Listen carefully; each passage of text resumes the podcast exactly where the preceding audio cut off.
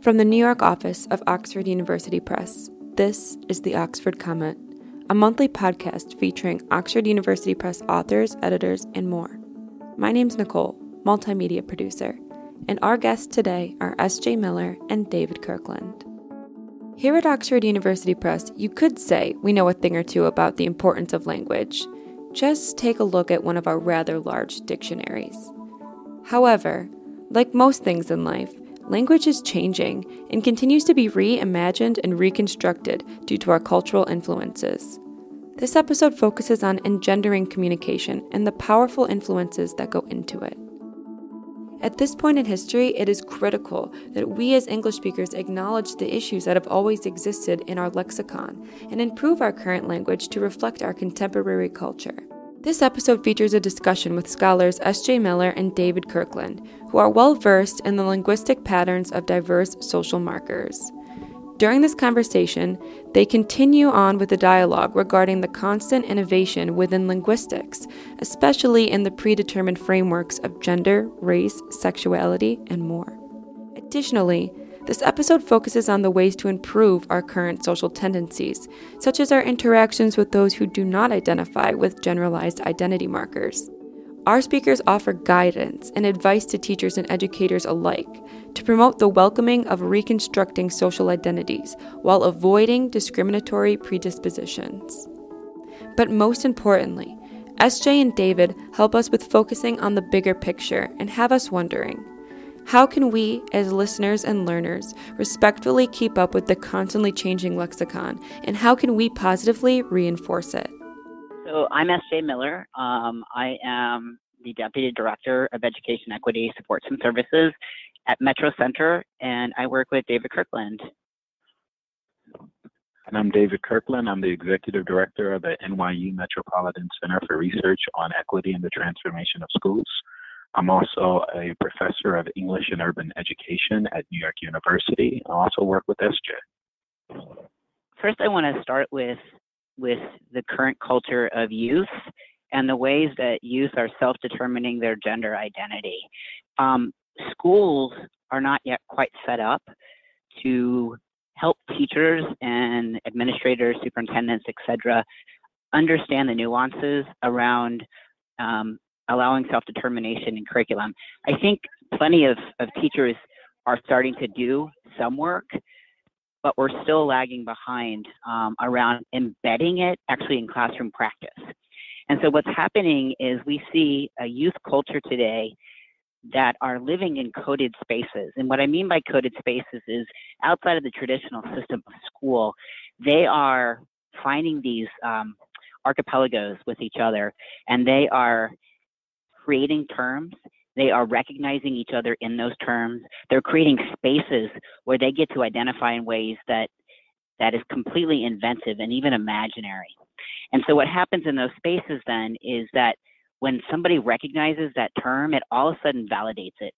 And so what we're seeing then is those terms, um, those students are using both on Instagram and Tumblr and on YouTube, and they are out there demonstrating who they are and self-determining that. Now, the problem is that when they get to school, many of those terms move by the wayside. So, what I'd like to see and what the kind of work that I'm doing is helping teachers think about the ways that students are bringing language into schools and supporting them in embedding that in classroom practice. So, if we think about just a history of language education in the United States, and what young people have done historically with the language. It's, it's always interesting that in some ways young people are more inventive. In some ways, they are ahead of the curve when it comes to language and language use.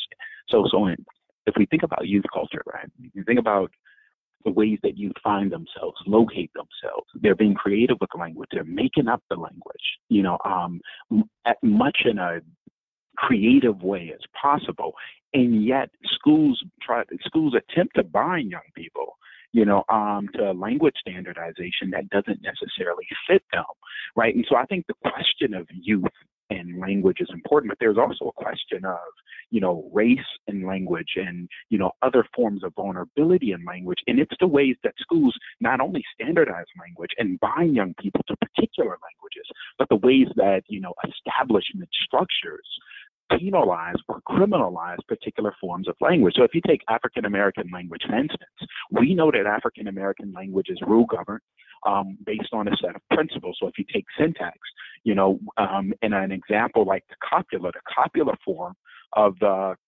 verb to be. So the copula is the conjugation of the verb to be, the is in our form that exists within English. Well, in West African languages, that is in our form doesn't exist. The survival of the um, absence of the copula within African American language is one of these powerful practices that are that's rehearsed, you know, throughout um, African American language youth take this form on, especially in hip hop. And so instead of saying she is there, you have she there. Um, and and in schools, you see a lot of African American students and other students who are in some ways intimate with the hip hop culture and hip hop linguistics being penalized you know, um, for that feature of language.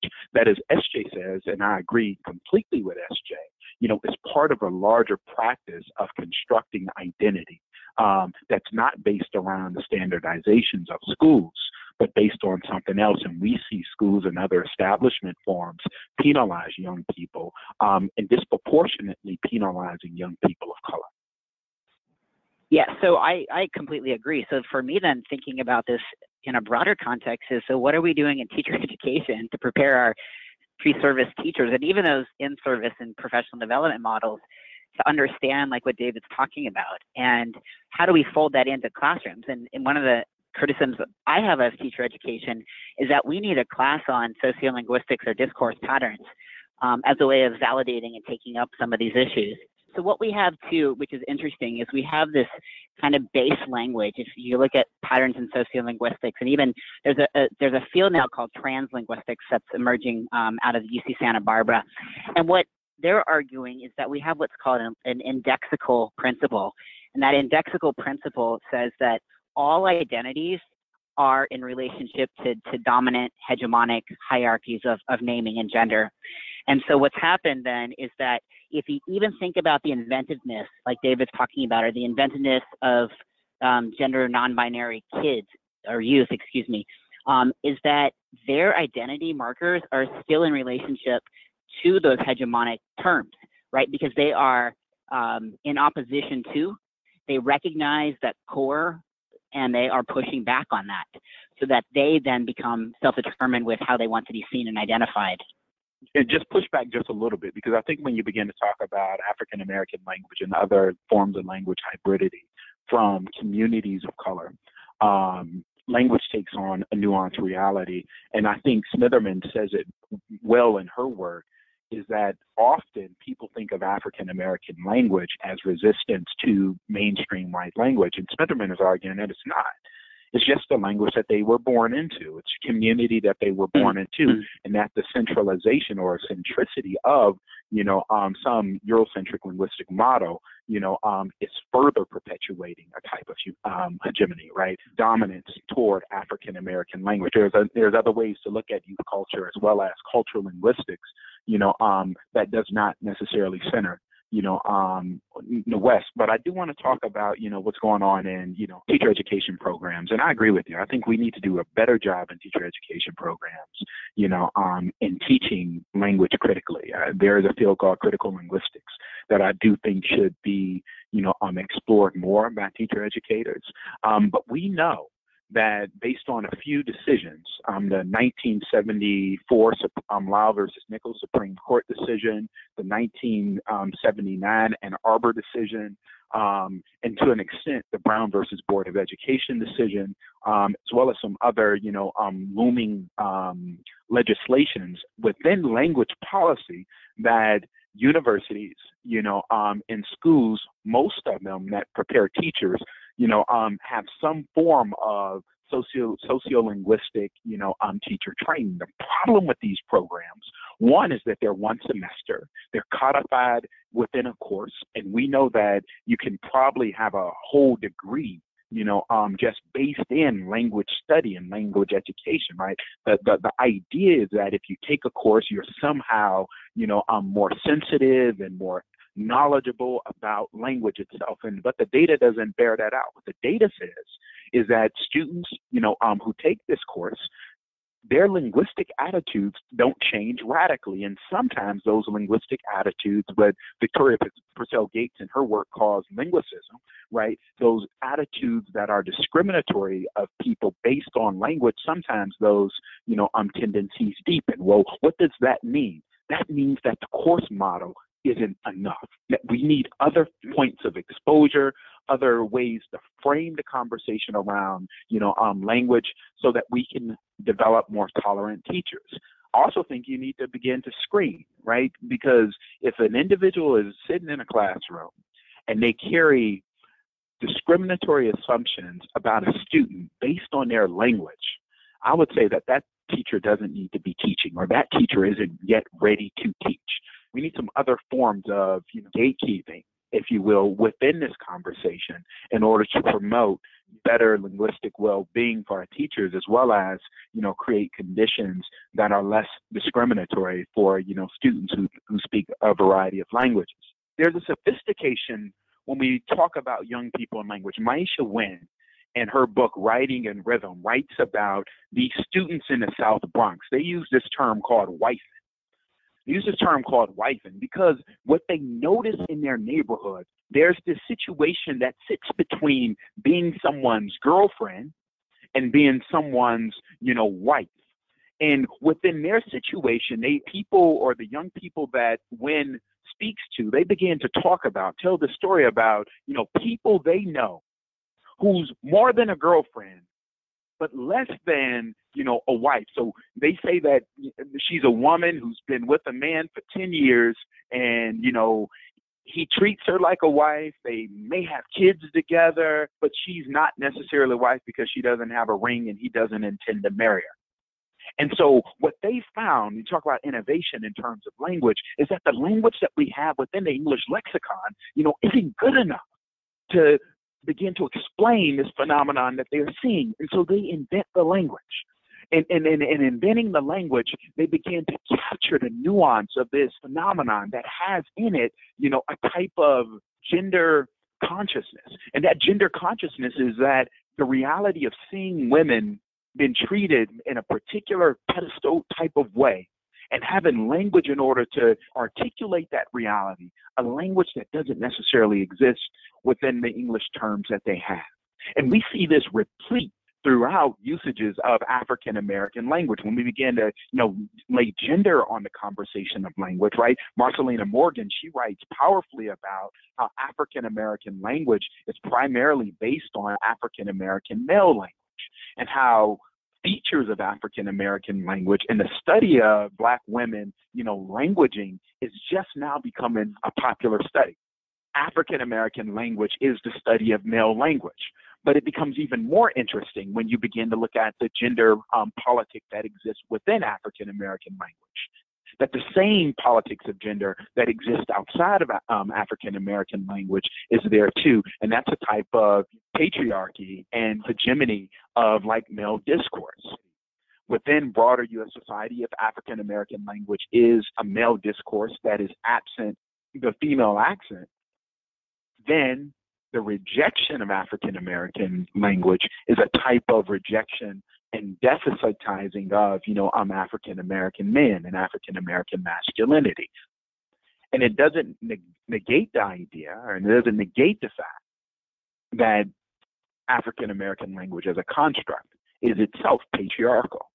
But at the same time, you know, um, it plays within this power conversation, you know, where, you know, people of color, the languages that they speak, even in the masculine form, are still in some ways seen as deficit within the broader, you know, um, conversation.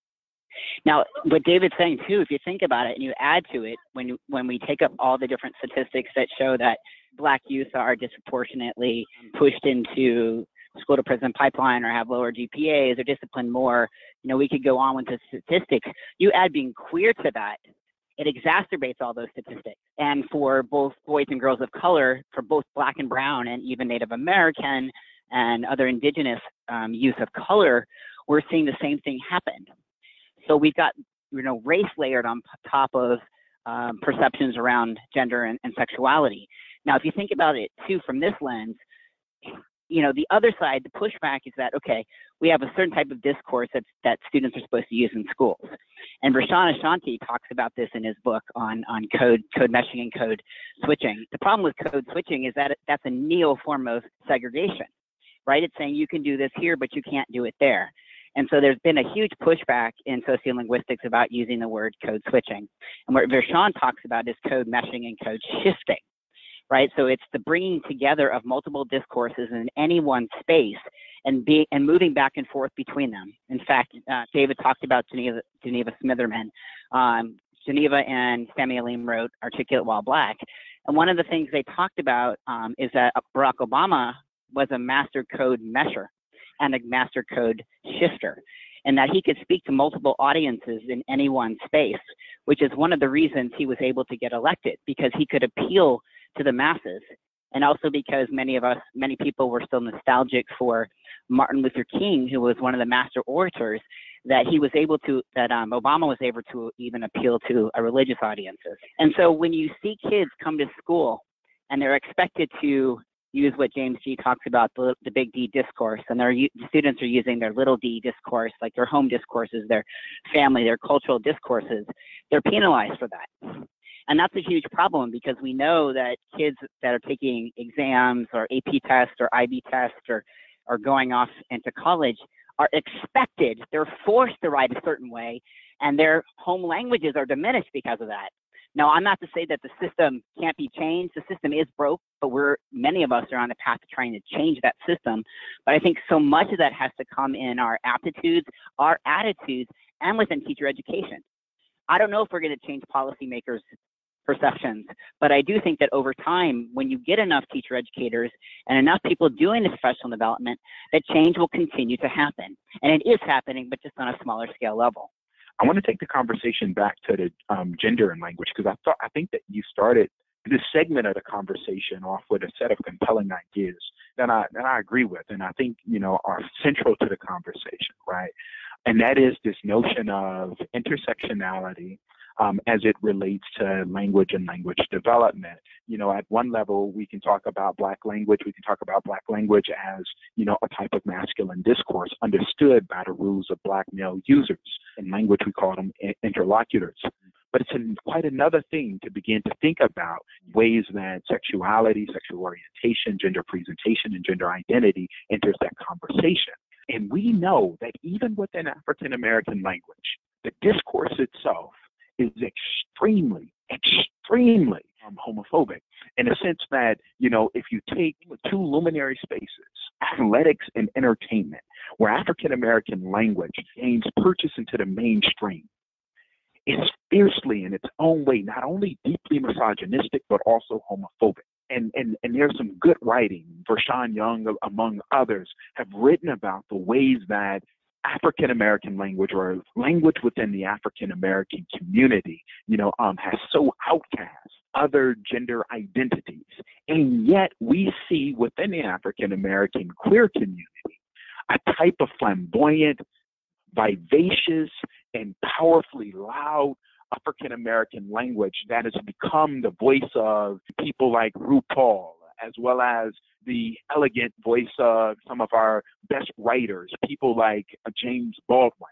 And so, in some ways, there's that tension within African American language that sits closer and closer to patriarchy and a hegemonic form of masculinity. We see it resisting various forms of gender identity. And at the same time, we see queer black folk take up African American language and do beautiful, powerful things with it. We see them making a different type of music with that language that I think is, you know, um, worth paying attention to. One of the things that David was just saying was the inventiveness of people who are queer or trans, such as like people like Janet Mock and even Laverne Cox, and I could go on with you know names, but it's it's not only is it a form of resistance, but it's a form of surviving, not survival, but surviving. And it's again in these spaces that they're able to find recognition and validation in each other's communities. And that is part of the way that, that the community continues to reinvent itself. Because I always talk about the difference between codification and reification. And the way I see it is that as soon as something becomes codified, right, you start putting down it as an object. When something is objectified, there's this notion, I've got to get out of it. Because once you figure that space out, then you can set, other groups can set rules and parameters on it. And so I see communities, not just of color, but, you know, youth of color and, you know, other, other trans kids and other gender fluid kids resisting the codification so that they can set their own rules. And I would say that their rules are not anarchy, but they're about reinvention. Constant reinvention, reimagination, disruption, interruption, in order to survive within dominant culture. Yeah, I think I think it's interesting, you know, in a conversation around language and gender, that Michael Eric Dyson's name comes up. You know, Michael Eric Dyson is, of course, a black man, you know, from my hometown, Detroit, and he utilizes African American language in a very, very powerful way, especially the mode of discourse. Smitherman, in, in her piece on 1977 book, you know, um, talking and testifying, she writes about the uh, closeness, the intimacy, the proximity that African American language has to the to the church, the black church, the ways that it incubates there, among other places. And that sermonic tone becomes one of these discourse modes. In fact, I enjoy it myself. I love you know, speaking in that vernacular. It's not that, you know, it's something that I, I began doing deliberately, but it is something I embrace as a black male who speaks Ebonics, African American language, who speaks a vari- variety of it that has incubated within a Pentecostal black theological tradition, right? You know, it's interesting that Dyson's name comes up because one criticism of African American language, you know, and its embrace, almost full throated embrace of um, hegemonic patriarchy or masculinity is the performance that black men do. It's often, you know, loud, it's often highly elaborate and performative, much like Michael Eric Dyson's writing. And I'm wondering if that is the language to speak to the masses, if that is the language that exists within African American discourse tradition that's important, you know, for white white folk, right? And so let me just give some background. Martin Luther King achieved some success in terms of speaking to white audiences through the sermonic tone is African American mode of discourse. Barack Obama has too. Michael Eric Dyson achieves a lot of acclaim, you know, in speaking in this way. We know others, people like Chris Emdin. I've seen Jeff Duncan Andrade, Pedro Noguera, even myself, you know, use this discourse in order to amaze and dazzle audiences. And to me, it seems that there's a certain type of charisma that's tied to this function of discourse. And yet at the same time, it doesn't recognize its own misogyny or its own patriarchy. And I'm wondering if there are other gendered alternatives that we should begin to think about in terms of bringing across a message. Within her work, Marcyliena Morgan, as well as Elaine Richardson, who, also writes about African American female language, they write about power, the strength, and yet politeness that exist within African American female words that don't necessarily exist within the, the hypermasculine black male discourse. And I'm wondering if if an Audre Lorde treatment of the same issues as opposed to Michael Eric Dyson treatment of these issues might be what's called for. One thing that we learned from the black women writers of the 1980s is a type of elegance as well as a type of capturing of our humanity from Alice Walker to Toni Morrison to Mother Maya, as well as, you know, many others that's capable of not necessarily just performing our humanity in a type of fetishized strength, but getting us to another place.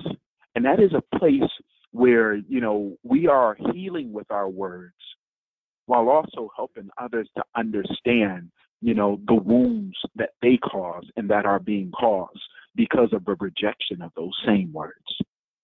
I think when you are not living in someone else's skin or gender identity or religion, that there's a fear of when you take up parts of uh, even because it comes from a place of, of deeply like feeling someone else's experience, even though you can never be someone's experience, but you can feel it and sense it, is people fear that they're going to be criticized for appropriation.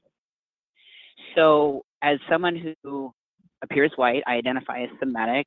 I come from a family of Holocaust survivors. Um, we are Sephardic Jews. You know, I'm I'm red as white, and that's that's fine. I'm red as white, but I don't come from that that space. I do have white privilege. My question then becomes: is when we want to take up the affect, right? If you want to all of a sudden David Sachet, right, or if you want to emulate some some other um, mannerism that you've seen that in fact is a source of empowerment within another community, how you will be read. Because I think while I know you are a deep ally to so many different communities, as as am I, I fear though that I will be judged and criticized for like I, I'm a, I'm very observant, so I've got all these kind of ideas in my head, but I don't necessarily do them because of not living in someone else's skin. So I wonder if kind of intersecting, transfecting other people's um, identities as as a form of bringing us together, not making fun of, is a way of creating more harmony. I mean, what do, what do you think about that?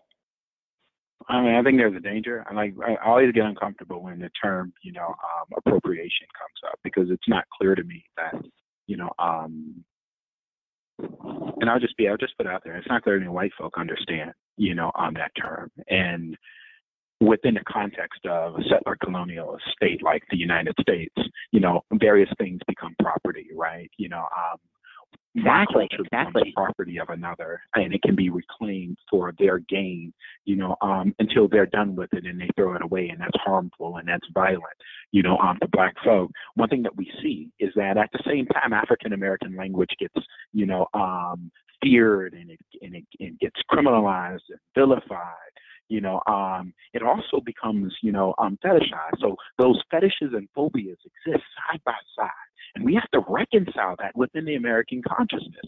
Larger systems of oppression play out even among the oppressed. And when we add gender to the conversation, gender to the equation, it seems to me because of these fears and, and, and fetishes, because of these phobias and, and, and, and these really incarnate desires that we have around black men, we have to come to reconcile the ways that we have ignored voice, the whisper, the quiet, the song, the poetry of otherly gendered people of color, black women, queer folk of color, non-gender conforming folk of color. I think I think that within my conversation and my question was that we're apt to listen to Dyson because he's loud and he's poetic and he fills the room, right? He takes up the type of linguistic space that that, that calls to recognition and it plays into, you know, this really troubling tension that we have around phobia and fetish. And yet we miss out on the talent, the beauty, the wisdom that's housed in the voice of, you know, Messages and Beloved or in in Celie and Color Purple and the other beautiful articulate voices of black women, women in, you know, Ntozake Shange's for Color Girls or Audre Lorde's Sister Outsider. We're, we're, we we miss these other delicate dialects that don't penetrate because they're a product of a different type of African American language. I wish Marcia, Marcyliena Morgan was here because she probably could say this better than I could. You know, we miss we miss the beauty of that other form, stigmatized tongue, because the masculine impulse, the masculine voice takes up so much space.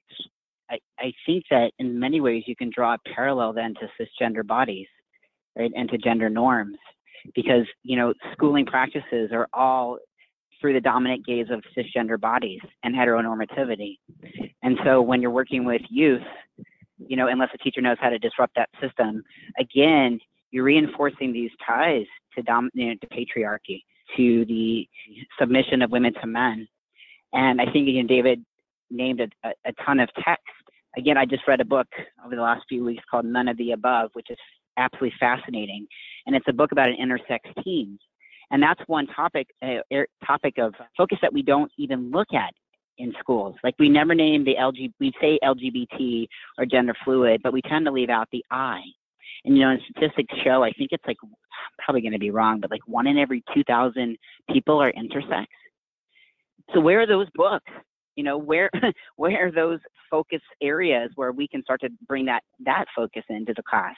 Um, and I worry because unless we are actively doing the disruption and bringing in uh, patterns around, or excuse me, disrupting those patterns around gender and cisgender um, bodies, that we're going to continue to reinforce cycles of violence. You know, our silence on issues becomes part of the, the violence within systems. You know, Elie Wiesel said, silence and indifference is the greatest sin of all.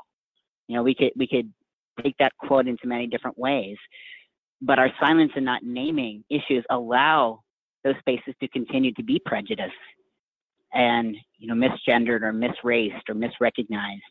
Michelle Alexander, in some ways, in conversation with Elie Wiesel, talks about indifference as this new, more pernicious form of racism. You know, it's not the overt form of racism.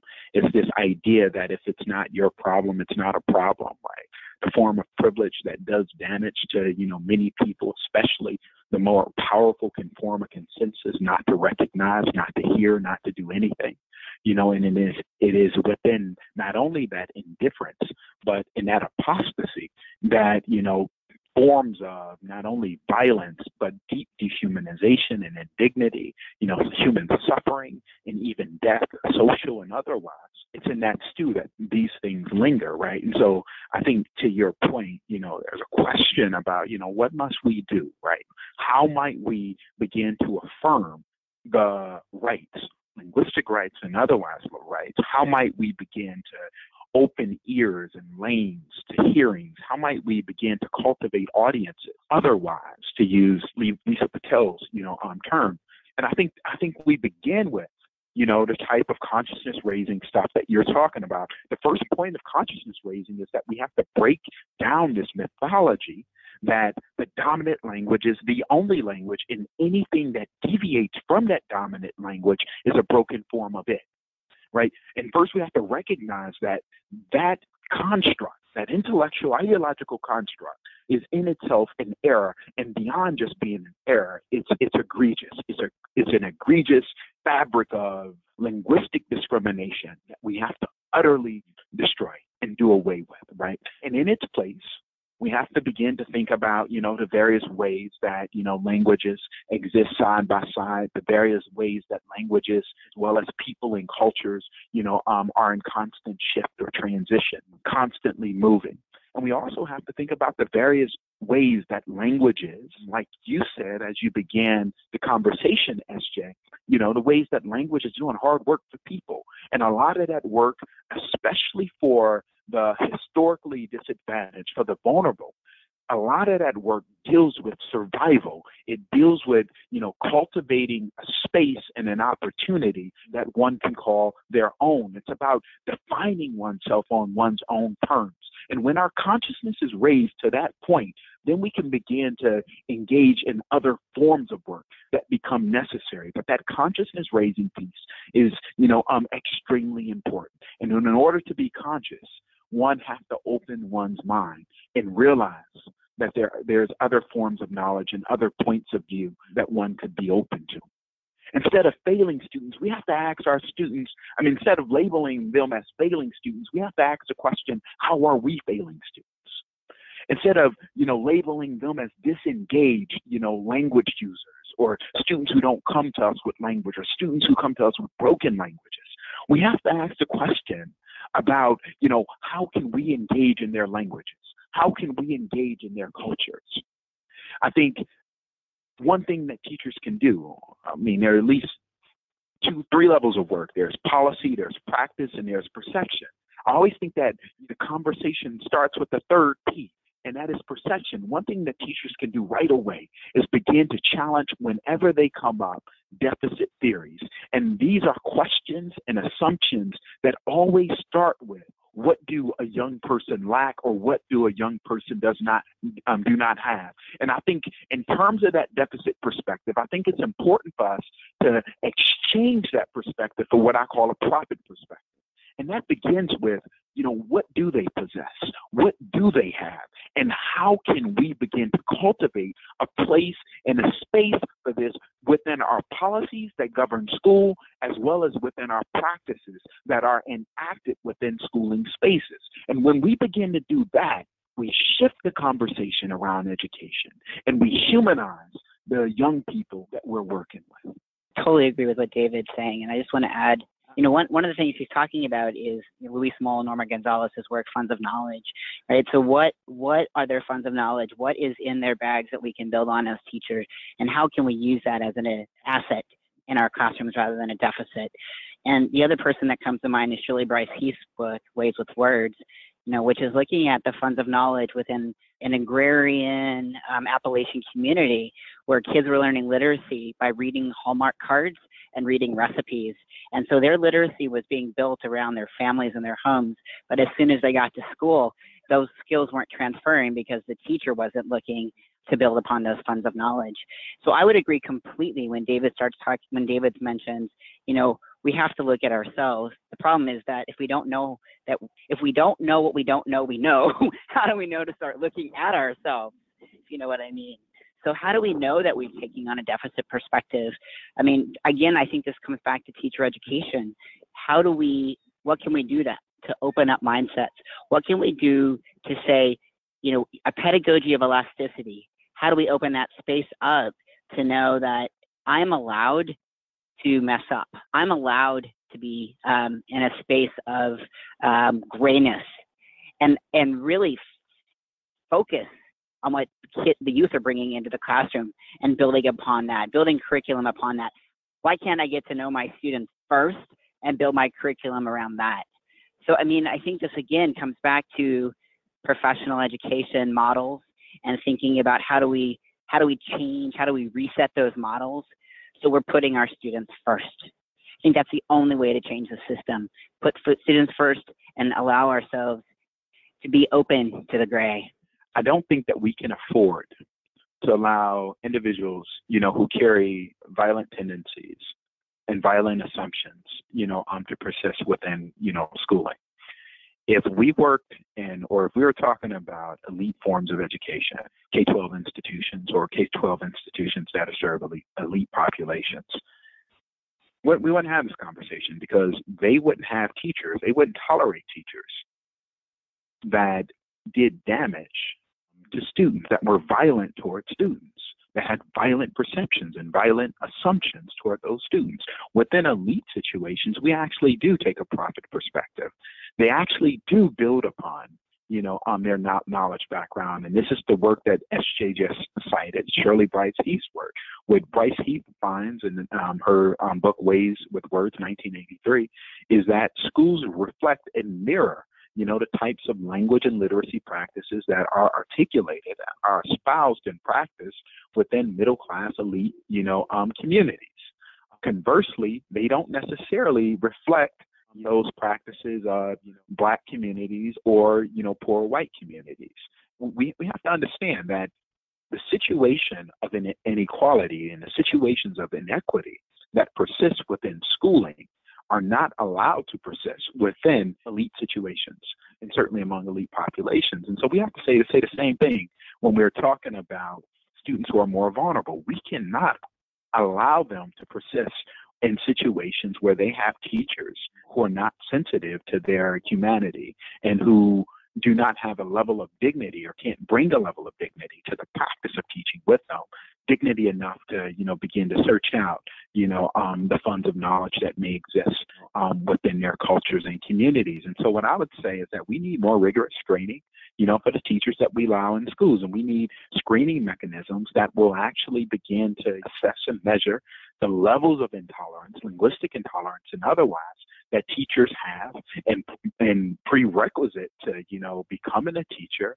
needs to be a certain type of level of you know em- empathy toward difference and toward individuals. We need more you know rigorous standards when it comes to teaching and we have to begin to disallow people who carry extreme forms of prejudice you know from entering our classroom you know um, the best way to predict the future is to invent it in some ways we are inventors.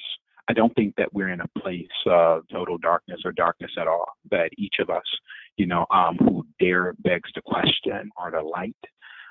We have to do the work. You know, part of our humanity, you know, part of our responsibility to one another is to constantly be working.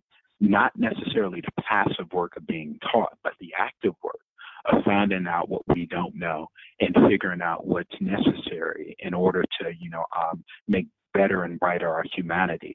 You know, it is our human obligation. It can be done. And I'm encouraged that we will do it. I'm optimistic because of this conversation and others like it, you know, um, that will do the work. I think it's really important that we absolutely stay committed to the work, no matter how hopeless it might seem in front of us, that we have to keep our, you know, keep our eyes on our youth, work with our youth, keep our feet on the ground um, and continue to build on what's around us. Um, there's so much good that can come from creating coalitions and working together.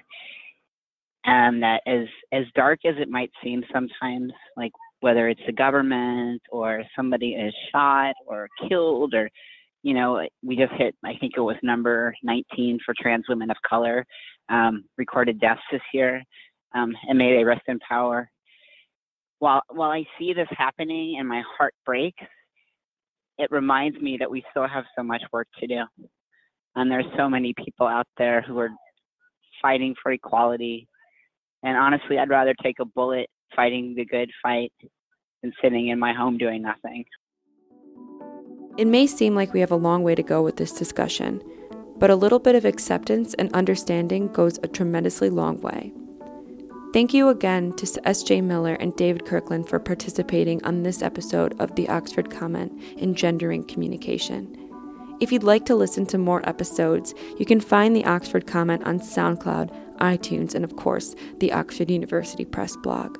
Thanks for listening.